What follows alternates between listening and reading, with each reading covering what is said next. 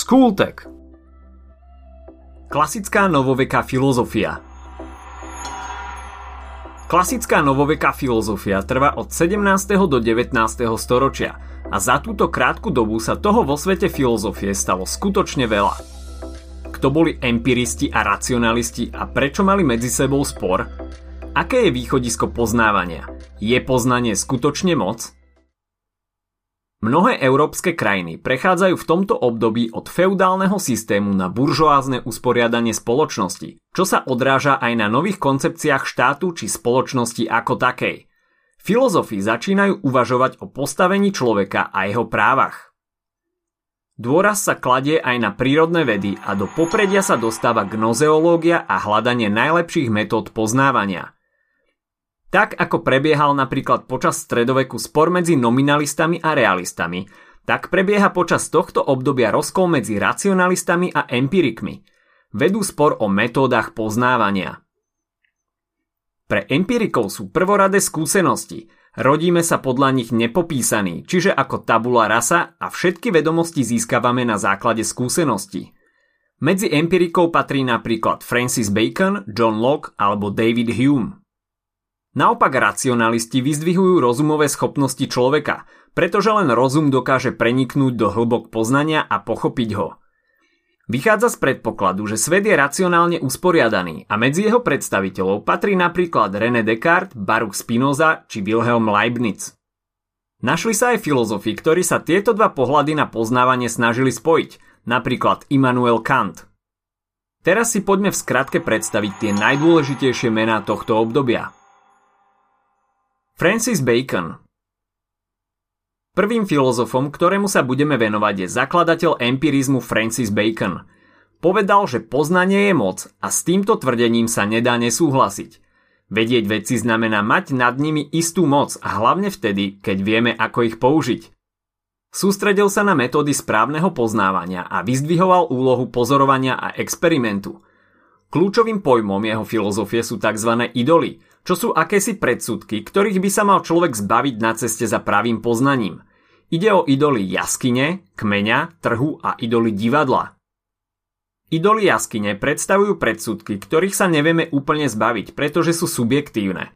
Súvisia s individualitou, záujmami a vecami, ktoré vás formovali. Idoly kmeňa sa odvíjajú od ľudskej prirodzenosti, od nedokonalosti ľudských zmyslov. Snažíme sa vidieť súvislosti aj tam, kde možno nie sú – Snažíme sa veci polučtiť aj tam, kde to tak nefunguje. Preto idoly kmeňa súvisia s ľudstvom ako takým. Idoly trhu vychádzajú z nedokonalosti komunikácie. Predstavte si, že ste na trhu a chcete sa s niekým pozhovárať, ale všade naokolo je hluk. Všetci sa prekrikujú a váš konverzačný partner si myslí, že hovoríte o tej istej veci, ale pritom on hovorí o hruškách a vy o jablkách a tak dochádza k sporom. Idoly divadla sú na vysvetlenie asi najľahšie. Koľkokrát ste nekriticky prebrali nejakú informáciu či názor od niekoho iného? Od politika alebo nejakej verejne známej osoby?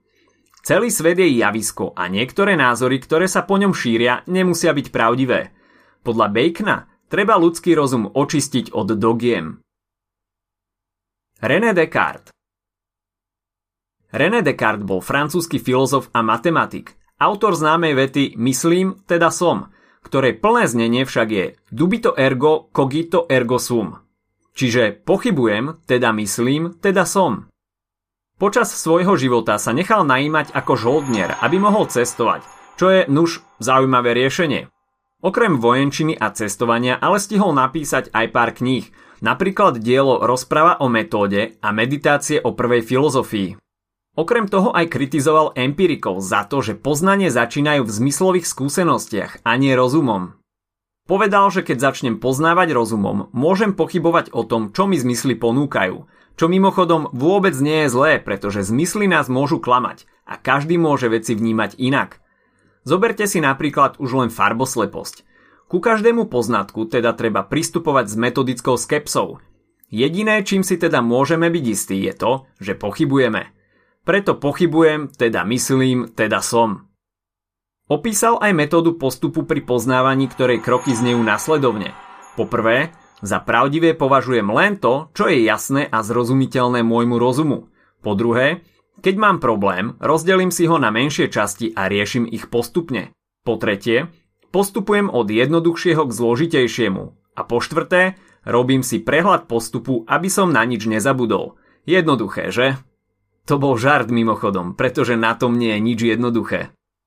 Descartes má dualistický filozofický systém, kde existujú dve substancie. Prvou z nich je náš rozum, ktorý nazýva res cogitans a všetci ho máme v rovnakej miere – Druhou z nich je zase materiálno, reálny svet, naše telo, res extensa, čiže niečo ako rozprestretá vec. Tieto dve veci však musí niečo spájať a tak Descartes zaviedol ďalšiu substanciu, res infinitas, čiže Boh. Človek sa podľa neho rodí s niekoľkými a priornými myšlienkami a to je idea nášho vlastného ja, potom vedomie Boha a nakoniec matematické idei, O tom vedomí nášho vlastného ja nepochybujeme, ale tie matematické idei, pfú. Thomas Hobbes Poďme na Hobbesa. Študoval na Oxforde, okrem filozofie sa venoval aj diplomácii a jeho domenou bola aj politológia. Určite ste už počuli slovo Leviatán, tak si môžete zapamätať, že sa tak volá jedno z jeho diel o štáte. Okrem toho napísal ešte aj diela o občanovi, o telese či o človeku. Poďme si bližšie popísať jeho myšlienky o štáte a spoločnosti. Počuli ste niekedy frázu homo homini lupus? Človek človeku vlkom? Určite áno. Nuž podľa Hobsa táto veta presne vystihuje podstatu ľudskej spoločnosti. Ľudia sú krvilační, vedú medzi sebou vojny, delia sa na silnejších a slabších. Sú to myšlienky, za ktoré by sa nemusel hambiť ani Machiavelli. Takýto je podľa Hobsa prirodzený stav ľudstva. Našťastie si však uvedomujeme, že by sa tak asi dobre nefungovalo a preto sme si určili zákony, pravidlá a spoločenské zmluvy. Odovzdáme kúsok našej slobody v prospech spoločenskej zmluvy, aby sme mohli žiť v spoločnosti, kde sa nesprávame ako vlky. Wilhelm Leibniz Ďalším veľkým filozofom je Nemec Wilhelm Leibniz. Bol polyhistorom a predstaviteľom racionalizmu – Počas svojho života udržiaval kontakty s mnohými dôležitými ľuďmi. Napísal dielo Monádológia, čo znie dosť zvláštne a zrejme ste o niečom takom ešte nepočuli, tak si to teraz vysvetlíme. Tvrdí, že v každej veci sa nachádza akási nehmotná energia, monáda, ktorá z nej robí to, čo je.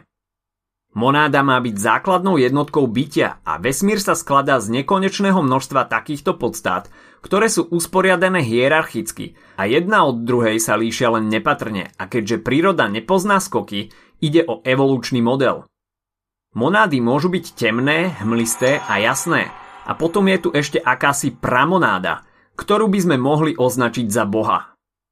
Temné monády tvoria neživú prírodu a nedokážu vnímať – Hmlisté monády predstavujú rastliny a živočíchy, ktoré sú už schopné pociťovať a vnímať. A jasné monády má v sebe človek. Okrem percepcie sú schopné aj apercepcie, čiže vnímania seba samého. John Locke Meno nášho ďalšieho filozofa, Johna Locke, ste už pravdepodobne niekedy počuli. Okrem filozofie a metodám poznávania sa totiž venoval aj politike – za najlepšiu formu vlády označil konštitučnú monarchiu a rozpracoval rozdelenie štátnej moci na zákonodárnu, výkonnú a súdnu. Uznával náboženskú toleranciu a bránil aj prirodzené práva človeka.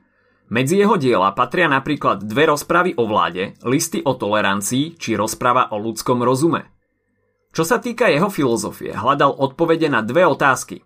Odkiaľ berú ľudia svoje myšlienky a predstavy? A môžeme sa spolahnúť na to, čo získavame zmyslami? Tvrdí, že v rozume nie je nič, čo predtým nebolo v zmysloch. Kam ho teda môžeme zaradiť v rámci klasickej novovekej filozofie? Samozrejme, empirista. Poznanie odvodzuje od zmyslov. Ste stále s nami? Tých filozofov je tu dosť. Ešte nás čaká George Berkeley, Baruch Spinoza a David Hume. Berkeley bol teológ a kňaz a chcel vyvrátiť pojem hmoty. Je podľa neho len prázdnou abstrakciou, ktorá nemá vlastnú existenciu a v skutočnosti existujú len naše pocity a predstavy. To, že existuje objektívna realita je len v nem. Byť znamená byť vnímaný. Toto sa označuje ako solipsizmus a je to učenie, ktoré vyvodzuje objektívnu realitu zo subjektívneho vedomia.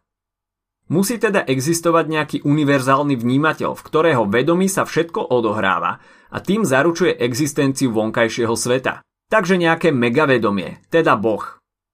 David Hume je ďalším empiristom a inšpiroval sa Lokovou filozofiou. Medzi jeho diela patrí napríklad kniha Dejiny Anglicka. Bol agnostik a tvrdil, že existenciu sveta mimo nášho vedomia nemožno dokázať ani vyvrátiť, ale v konečnom dôsledku je jedno, či realita existuje alebo nie, pretože na našom správaní to nič nezmení. No a Baruch Spinoza, ktorého sme si nechali nakoniec, je zasa racionalista. Základom všetkého je podľa neho jeho substancia – Príroda, ktorá môže byť tvorená alebo môže sama tvoriť. Je nekonečná a nedeliteľná, nejako nevznikla a je pôvodom seba samej. Medzi jeho najznámejšie diela patrí teologicko-politický traktát, ktorý mu narobil problémy s cirkvou kvôli jeho vnímaniu Boha ako prírody, čo kazí hierarchistický model cirkvy a zároveň naznačuje, že aj zlo je potom Boh. A to bol posledný filozof, ktorého dnes spomenieme – Keďže ich bolo tak veľa, bude dobré, ak si ich rýchlo v skratke zhrnieme. Filozofi sa v tomto období rozdeľovali na empiristov a racionalistov, podľa toho, od čoho odvádzali poznanie. Francis Bacon hovoril o štyroch idoloch, ktorých sa musíme zbaviť, aby sme dokázali svet okolo nás správne poznávať. Sú to idoly jaskyne, kmeňa, trhu a idoly divadla. René Descartes, autor slávneho Myslím teda som, tvrdí, že by sme mali ku všetkému pristupovať s metodickou skepsou. Thomas Hobbes odvádzal prirodzený stav spoločnosti od frázy človek človeku vlkom a hovoril o spoločenskej zmluve. Wilhelm Leibniz zasa veril v monády, ktoré tvoria podstatu všetkého, čo existuje a celkom na vrchole je monáda monád, čiže boh – Empirista John Locke je najznámejší vďaka tomu, že rozdelil štátnu moc na výkonnú, zákonodárnu a súdnu. Berkeley je zastancom myšlienky solipsizmu, čiže učenia, že veci existujú preto, že ich vnímame. David Hume bol agnostik a existencia vonkajšej reality sa nedá vyvrátiť ani dokázať. No a Baruch Spinoza bol v podstate panteista a mal kvôli tomu problémy s cirkvou. Ak sa ti dnešný podcast páčil, nezabudni si vypočuť aj ďalšie epizódy z Kultegu alebo našej série Hashtag čitateľský denník, v ktorej sme spracovali dve desiatky diel, ktoré by si mal poznať. Potešíme sa aj, ak nás ohodnotíš na Apple Podcasts, napíšeš komentár na YouTube alebo dáš odber na Spotify, aby ti nič neuniklo. A nezabudni o nás povedať kamošom. Počujeme sa pri ďalšej časti Skultegu.